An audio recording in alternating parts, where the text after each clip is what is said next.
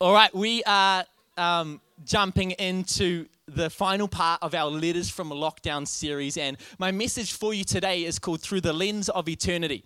And I'm speaking on eternity, but I promise it won't take that long, okay? We'll, we'll be in with a grin and out with a shout, and we're going to have a good time and uh, lean into what God wants to say um, in this. Now, in this series, we've journeyed through a whole bunch of the main themes that we get throughout the book of Philippians. And this letter that was written to the church in Philippi is written by the Apostle Paul from a Roman prison cell. Like, can you imagine being in a Roman prison cell at that time? And it's from this place of lockdown, uncertainty, and lack that he pens this letter. And we've all just been through our own period of lockdown. And our hope has been, as you've been watching online, and maybe you've been in the building for the last couple of weeks, that this series has actually been helpful to you. We never just want to preach messages that are uh, inspiring and encouraging, but we want them to be practical. Things you can apply to your life so you can walk out of here different, changed, but ready to make a difference as well. And so today, what I want to do is bring to you what I believe to be the overarching and underpinning theme of the book of Philippians. It's what ties it all together. It's the reason that Paul, while in a Roman prison cell under lack, under persecution, could still have joy, could still have peace, could still be encouraged, could still have this unconventional joy that wasn't hindered or changed or swayed left and right by the circumstances that he faced. And it's this idea of eternity. It's this idea of heaven. In fact, in Philippians chapter 3, from verse 20, this is what he says. He says, But our citizenship is in heaven and we eagerly await a Savior from there, the Lord Jesus Christ, who, by the power that enabled him to bring everything under his control, will transform our lowly bodies so they will be like his glorious body. He says, Our citizenship is in heaven. That's a small but a really powerful statement that Paul makes. You know, your citizenship determines how you see and experience the world. I'm a citizen of New Zealand.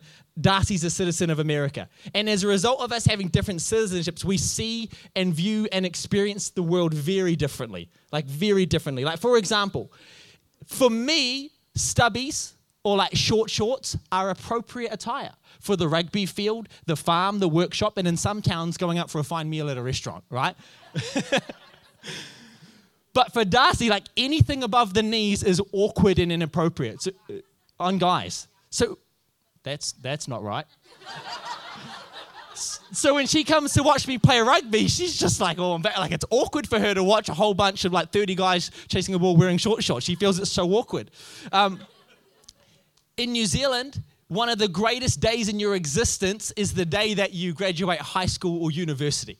Now, it's not that we all had bad experiences, but that we all just went to a different campus of the same prison, right? like when you're there, you, you might wear the colors when you play sport and you might sort of reminisce about the good old days, but the allegiance, allegiance isn't very strong. Once you graduate from university or school, any form of like going back to the games or ripping the merch or being publicly passionate about where you went to school, it's just not really a thing. Like, no one really cares. But in America, it's everything. Like it's absolutely everything. Like where you went to university is more of a statement over like what you do for a job, who you married, and who your history is. Like the allegiance runs deep and it's part of your identity. Our citizenships are very different. And so we see these things and we experience these elements of life very differently. And Paul says that our citizenship is in heaven, that heaven is our home. He says it's our place of our identity, our place of belonging, perspective. It's our home base, it's our territory. It's the place and worldview that we carry that is te- not temporal but eternal. And that this should affect the way that we see things. You know, the way that we see things matters. A couple of years ago, I don't remember how many, but uh, it was one of our anniversaries. And I thought I would surprise Darcy by booking a trip to Queenstown. Because, you know, romantic's my middle name, I'm the guy. And so I booked this trip and I'm real pumped because it's an anniversary. Like, you gotta you got to go the extra. You got to add the GST on, right? And so I'm looking and I'm trying to find like a hotel room with a view. You got to pay a little extra, but that's, that's my bride, right? You do what you got to do. And so I'm looking around and I find the perfect room. I can pay extra for the view. Let's go. I got this. And so I book it in and I'm real excited. And we arrive in Queenstown and she's thinking, how could he get so good? And we walk into the room and I'm pumped to go and see the view. Like I paid extra for the view. And I walk in and I go out onto this tiny little balcony type thing. And we've got a view, all right, of the trees. There's like this big chunk of trees right between us and the lake. I'm like, are you kidding me? Internally, I'm thinking, this is ridiculous. The, the, the, hotel room over there with their little balcony, they can probably see around the trees. That one over that side, they can see around the trees, but us, trees. And I'm like gutted on the inside. And not only that, but I'm standing on our little balcony and I realize that there's one chair. Just one chair sitting on the balcony. I'm like, and just before you laugh at me and say, Shane Frosty, how embarrassing, I look across at the other balconies, no chairs. Don't tell me God's not good to me. and I'm out there and I've got my one chair and I'm like, ah, I just wanted the view, not the one chair. And I'm sitting, sitting in the chair, just imagining people come out onto the balcony. Enjoy your view. Hope your legs get tired. But when we walked in, Darcy was like, this is so nice. And externally, like verbally, I agreed. I'm like, yeah, yeah, it is. But inside, I was gutted. Like inside, I was disappointed. But in that moment, if I had been honest, if I had just said, no, I'm actually really disappointed. This is the worst. This is not what we paid for. What I would have been seen to be is negative. I would have been seen to be maybe the one that made a mistake, maybe the one that was unappreciative. And you know, sometimes we do this in our walk with God. We come to church and the preacher says, God is good, and we verbally agree. We say, yeah, yeah, it's God. We did the all the time thing, which that should stop. Um, we have non Christian friends ask us about our Christian walk, and we only have good things to say. Oh, blessed, live a blessed life. And, and, we feel, and that's good, we can declare that, but this is how we respond. We speak highly of God's goodness, His mercy, and His grace, but if we're to be honest about our experience, perhaps we feel like it doesn't line up. You know, we, we're declaring how we feel it's meant to be, but maybe we're not declaring how it actually is for us. And we fear that if we're to be honest, then we'll be seen as the one that maybe made a mistake, maybe the one that is unappreciative of what God has done. You know, Auckland Blues supporters, they do this all the time. You talk to any one of them, they say, This year's our year. This is our season. They say, It's an absolute thrill to be a supporter of the Blues. But I know that they know that they can say that all they like, they can declare that all they like, but they know that their experience is going to be very different. You know, I read in my Bible, and so you'll probably read it in yours too. If, if yeah, you will. It says, It is for freedom that Christ has set us free.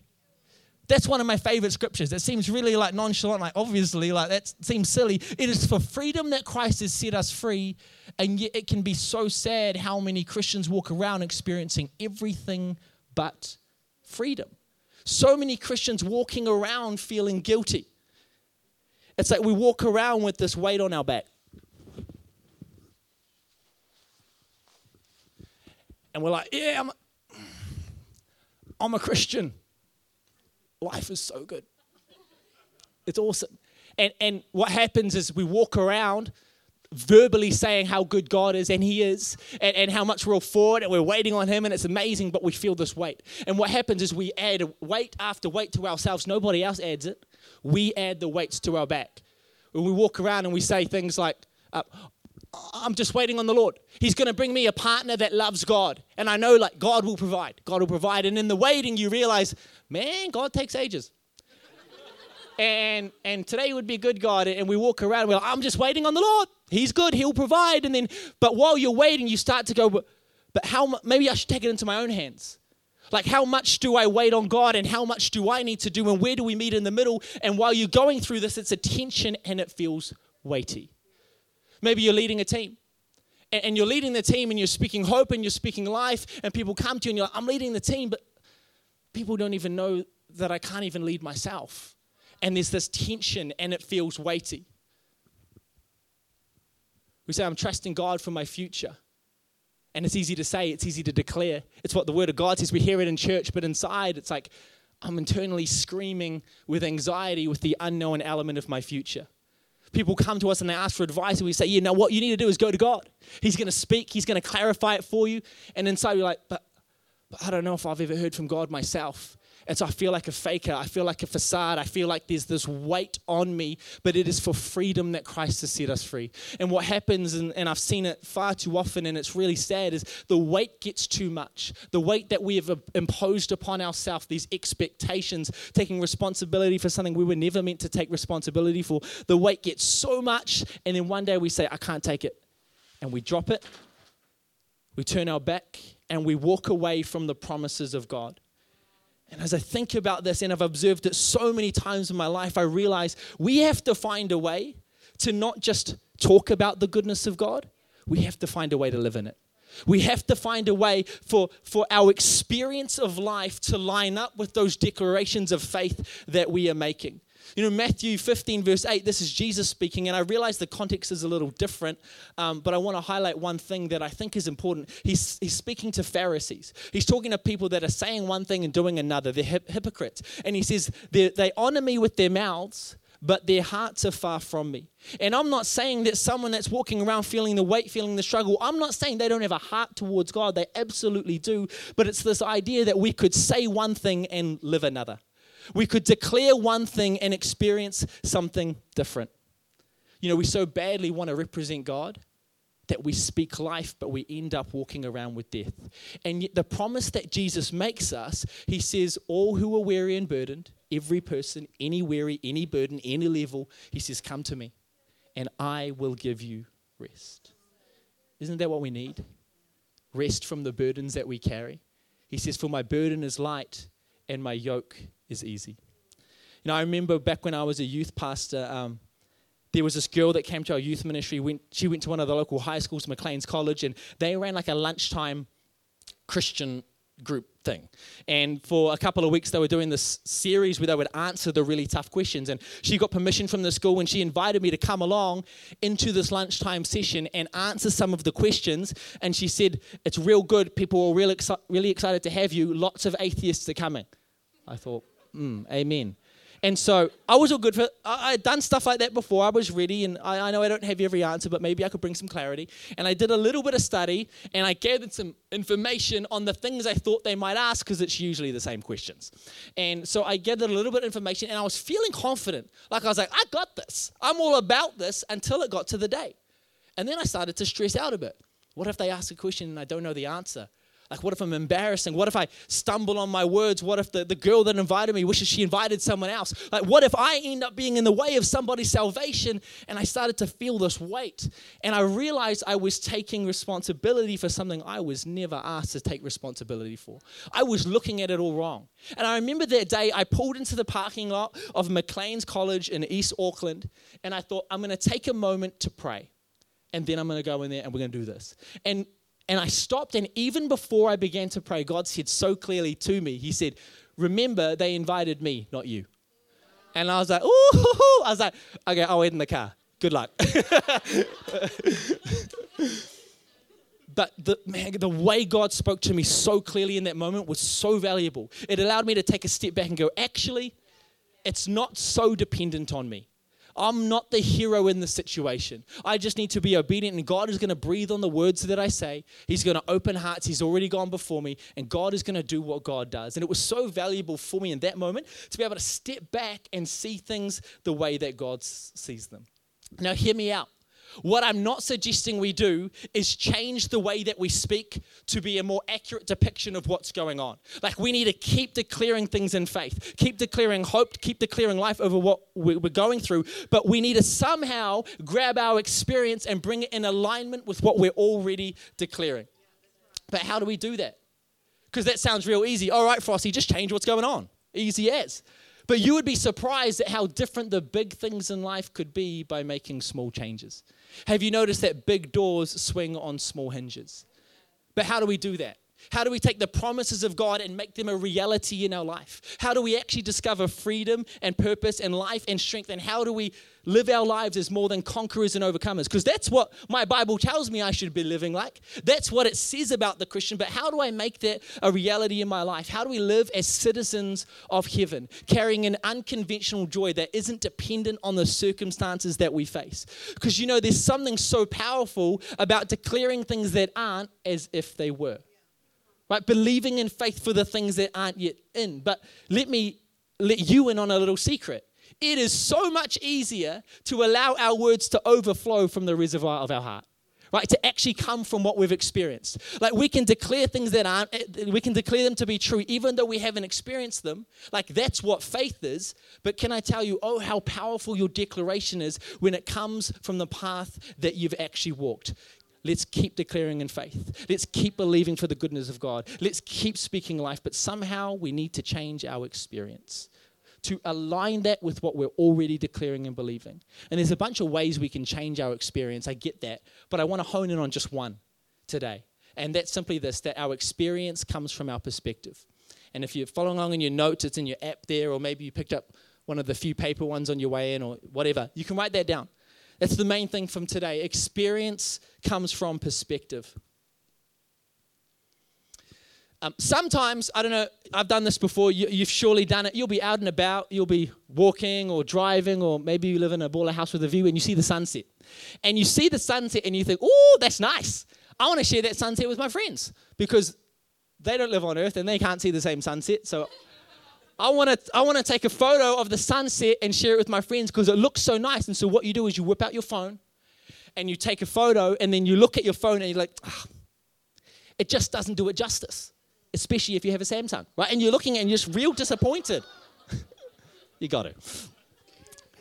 You're like, what I see with my eyeballs is beautiful, but what was captured is so different. And isn't this often the case with photography?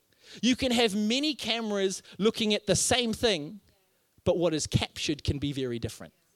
What is captured, what is taken in, what is received, what is perceived depends on the lens that the photographer has on their camera. The scenario is exactly the same. What the cameras are looking at is the same. The circumstance is the same. Nothing has changed, but what is received and what is experienced can be very different. And I believe God is calling us to look at our lives through the lens of eternity. See, our lives are no longer on autofocus where we just hone in on whatever's right in front of us, but we have to be manually conditioned to keep the right perspective, to see the bigger picture, to see it how God wants us to see it. See, in Colossians 3, verse 2, Paul, the same Paul that was in the prison cell when he wrote the letter to the church in Philippi, he says in Colossians, busy guy, he says, Think of the things of heaven, not the things of earth. Isn't that a profound perspective to hold while you sit in a really tough situation, going through lack, going through persecution? And he says, Don't think about this. Just think of the things of heaven. Come on, when you don't land that job that you so desperately wanted, do we count it all as lost? Do we take a hit like we're never going to recover? Or do we realize that this is actually just one small hiccup in the rest of our whole eternity? I love it how it was said one day. It says, We can't expect to be the victor if we carry a victim mentality when we feel pressured to decide what we're going to do after university. You know how it is, like you have to have your whole life figured out. And to be honest, you're like, I still have no idea. I still have no idea what the rest of my life is going to look like. Do we succumb to the standards of the world that say, oh, you better hurry up or you're going to fall behind? Or do we realize that we can look at our life through the lens of eternity? A perspective that says, slow down. It's all good. Just stay calm Take a moment. You have more time than you think you do. You're younger than you think you are. Take a moment to make the right decision rather than an immediate one. When we're stricken with a serious illness, and we feel like life is at an all time low? Do we sign out right there and then? Or do we remember that we serve a God of eternity? A God that says He can not only heal us right now, and I'm going to pray for people at the end of the service, He can not only heal us right now, but in heaven He gives us new bodies free from every pain and every imperfection. See, challenge and struggle will come your way. We could all testify to that. This year has already given us more than our recommended daily intake. Like it is overloaded. But yet, when we live in Christ and Christ lives in us, our perspective has to change. See, that struggle that you face may be a challenge for you, but it's not a challenge for the God that lives in you. And the Bible says, Greater is He that is in you than He that is in the world. You may feel like, I want to buy my own home one day and it feels out of reach. Although, right now, interest rates, rates very low. You've never had a better opportunity. But it might still feel out of reach might still feel like something you could not achieve. And yet, for the God that lives in you, it says this about him in First Chronicles 29 12. It says, Wealth and honor come from you alone, for you rule over, this is good, everything. That's good news. Power and might are in your hand, and at your discretion, people are made great and given strength. We must see God as bigger than our lives. Our time here is temporal, but God is eternal. You know, there's this guy in the Bible called Zacchaeus. And uh, Zacchaeus is a chief tax collector, and so he's not very well liked in his hometown. Sad. Bible says that not only is he a chief tax collector, but he's very short. Nothing wrong with that, but God felt necessary to point that out. This guy's very short. Like he's so short that he has to parachute out of bed in the morning. Like Zacchaeus is so short, before he was a tax collector, he used to pose on top of wedding cakes. Zacchaeus is so short that when it rains, he's always the last one to find out.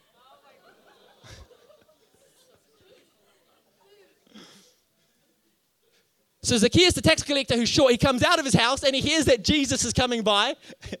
and he's like, I want to come out and see Jesus. So he comes out of his house and guess what? He's short. People are tall. He can't see Jesus. Do you realize that sometimes you can't see Jesus in your situation, but he's right there? And so for Zacchaeus, as he stands there and he can't see Jesus, his perspective is that Jesus isn't close, that Jesus is distant, that Jesus is unreachable, Jesus is uninterested. That is how he perceives it.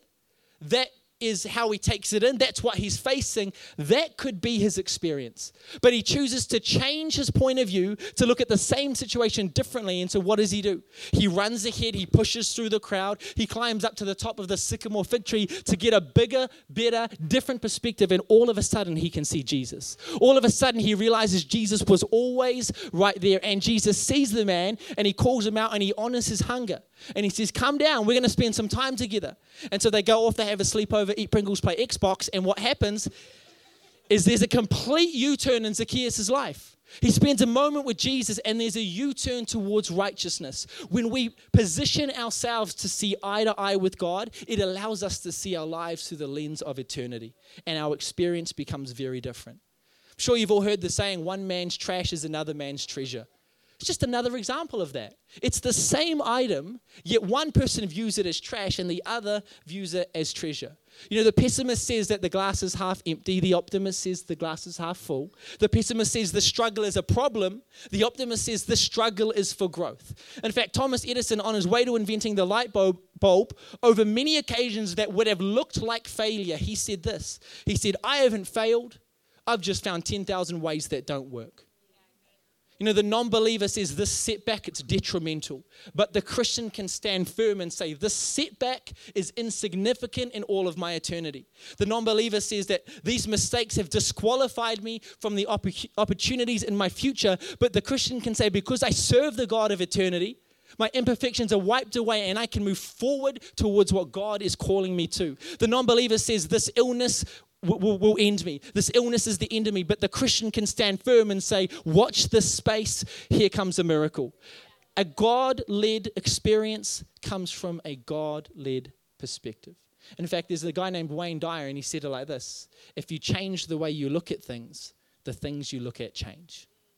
Isn't that powerful? If you change the way you look at things, the things you look at change. See, when we view our experience through the lens of eternity, through the eyes of an eternal God, it brings you assurance, peace, and security. It may be a challenge to you, but God's been God for ages like over a billion years, over a trillion years. I don't even know what comes after that a billion trillion, a quadrillion, a quadrazillion. God's been God for all of the zillions. He is so good at what he does. Is that thing too out of control, or is it just too big for your control? Is it beyond us and so we give up on it? Or maybe we just need to place it into the hands of a God that can see it all, that knows it all, and that is still close at hand? What would our lives look like if we dared to step back and look at things through the eyes of an eternal God? I love how Abraham Lincoln put it. This was his perspective on life. He said, We can complain that rose bushes have thorns, or we can rejoice that thorn bushes have roses. That's good. If I was a note taker, that would go down. Come on, we can feel defeated at a serious challenge, or we can rejoice that there's just another opportunity for a miracle. We can say that we believe in miracles, but when's the last time that you stepped out in faith to actually believe for one and receive for one? I'm going to pray for you in just a moment that God would touch your life and bring the miracle that you need. Has there been an area of your life that you've been seeking breakthrough, healing, or a miracle in? And while you continue to declare that God is a God of breakthrough, if you were to reflect and be honest, you would say, My experience has been a little different. Band, you guys can join me. I need you to know that your experience is brought about by perspective. See, Zacchaeus, he wasn't looking at his situation from the right perspective. And so, even though Jesus was right there, he couldn't see him. I need you to know that whatever you're going through, whatever circumstance you face, even if you can't see Jesus, I can assure you, He is right there. You know, maybe, just maybe, you're looking for Him through the lens of a finite natural world. And you need to change your perspective to look at what you're going through through the lens of eternity. You know, I want my life to count for something. And I want your life to count for something. I want to live the life that God created for me to live, and I want the same for you. And so, what I do now matters because I, I want to have an impact here in this life. And I know that you're called to do that too. But I want our greatest impact to be on eternity, to be where people would end up spending the rest of their life. And so, what I do with my time now matters. The way that I step out and live in faith right now matters. How I manage and spend and deal with my money right now matters. Our perspective of God and the life that He's given us can change absolutely everything. You know, how you see yourself and what you face will be dependent on how you see God and your ability to see what He sees. How you see your life and what you face will depend on how you see God and your ability to see what He sees. You know, after being beaten and whipped, Jesus is nailed to a cross. It's the middle cross of three. And hanging on the cross, either side of Jesus, is a criminal, each there for their own reasons. And as they all hang there, these two criminals either side of Jesus, they can see this beaten and bloody Jesus hanging on a cross. They can see the men and the woman on the ground worshiping the King of the Jews, as the title above his head said. Each of them knew the stories. Each of them knew the rumors. Each of them knew of the miracles that that man had performed.